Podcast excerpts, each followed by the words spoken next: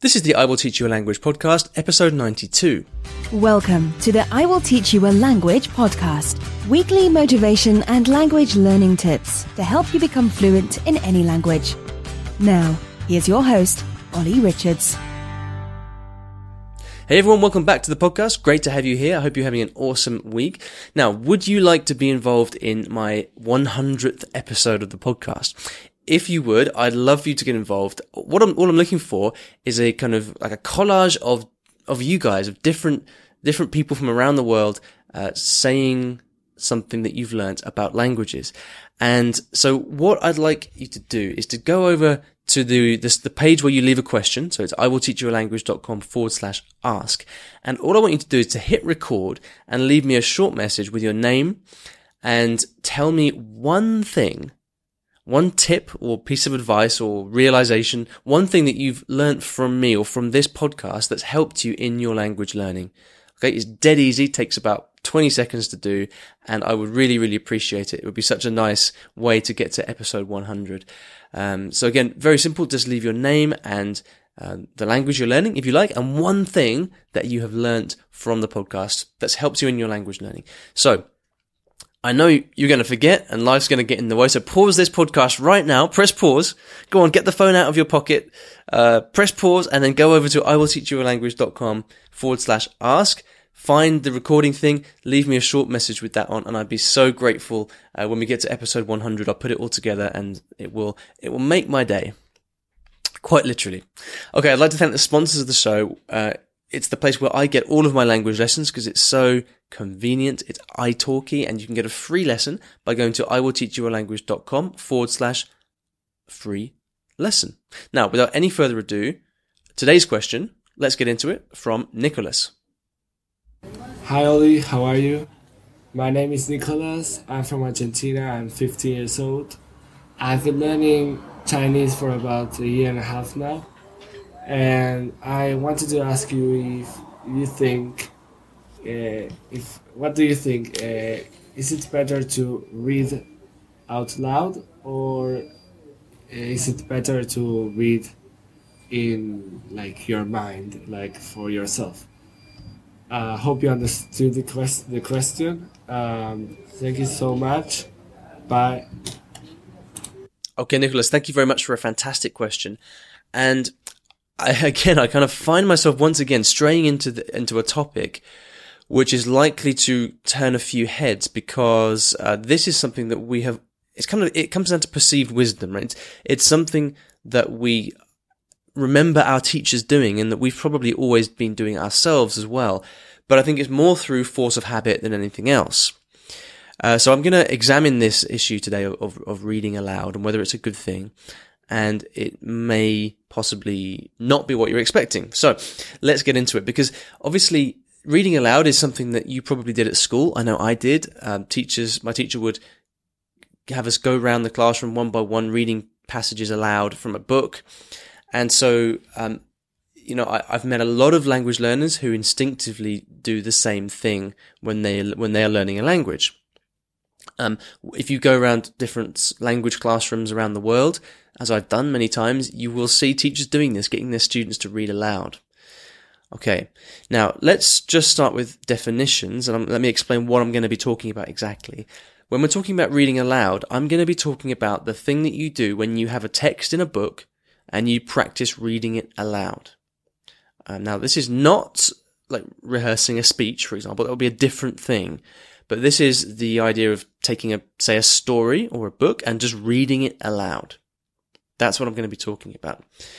Um, and as a language learning device, reading texts aloud has only one benefit, and that is pronunciation. So if you are looking to improve your pronunciation in the language that you're learning, then reading aloud can be a helpful thing to do, uh, both by yourself and with the help of a teacher, because you are very, very intently training your mouth to form the words that you're reading and to then produce them. So reading aloud can be great for pronunciation. Um, but, you know, have you ever had this experience of having someone read you something aloud or maybe reading something aloud yourself, getting to the end of it and then realizing, hang on a minute, I do not remember anything I've just said. Have you ever felt that? This happens to me every time I read something aloud. Um, I get to the end of it and I realize I've been paying no attention to the meaning of what I've been reading. Simply, I've been focusing on reading the words one by one in a kind of lockstep fashion. And this is symptomatic of the problem of, of reading aloud because aside from voc- from uh, pronunciation and the benefits for pronunciation, reading aloud has virtually no benefits for you as a language learner. It's because what you're doing by reading aloud has nothing to do with the kind of things you have to do when you're speaking a foreign language. When you're reading, when you've got that page in front of you, you're you're, you're looking at those words. The words are already prepared. So, you know, there's nothing that, you, there's no work you have to do linguistically there. Everything is prepared and on the page. So your only task as a reader is to try and reproduce that language accurately, like parrot fashion. But you have to focus very intently because obviously, you know, the words are written down on the page, but you are responsible for actually saying it out loud and making it sound natural. So you have to think about your pronunciation, you have to think about your intonation, and your mind goes immediately to the question of how can I read this in a natural way? But of course, the thing of reading something with your eyes and then speaking it in a natural way is a totally unrealistic thing. It's something that we never do. Um, if you were preparing for a speech, for example, then that, that's a different thing because you're going to do it over and over again. So again, that's a, a different topic. By reading aloud, we're talking about you know the things that you come across in your textbook or, or in your novels on a daily basis and actually just taking the time to read them aloud. So it has nothing whatsoever to do with the skills that you need to develop as a language learner, which are what? Well, things like creativity, with, you know, choosing the words that you want to learn, um, the, the different options that you have. You know, when you're speaking, it's not a clean sentence. There are all kinds of false starts, umming and ahhing, um, you know, loads of, there's, there's so many different options and variables and you have, as the challenge for a language learner is, okay, all this knowledge I've got in my head, how can I get this out in real time without pausing, without sounding like an idiot? And, you know, how can I get this out and get my point across in a natural way? And the, the real challenge for you there, the cognitive load falls on you being able to make sense of all the all the all the words and phrases and grammar knowledge that you've got in real time and put that out in a kind of coherent sentence. None of that is present in the act of reading aloud. So, uh, you know, it's so, so the, the fact of reading aloud does nothing to help you with those things. Now, um, I'm not going to get into how to improve speaking because that's a different question. I want to just focus very narrowly on this. So, um, yeah, if the question is, does reading aloud help me develop my fluency in the language? And the answer is a, is a clear no with the exception of pronunciation. Okay.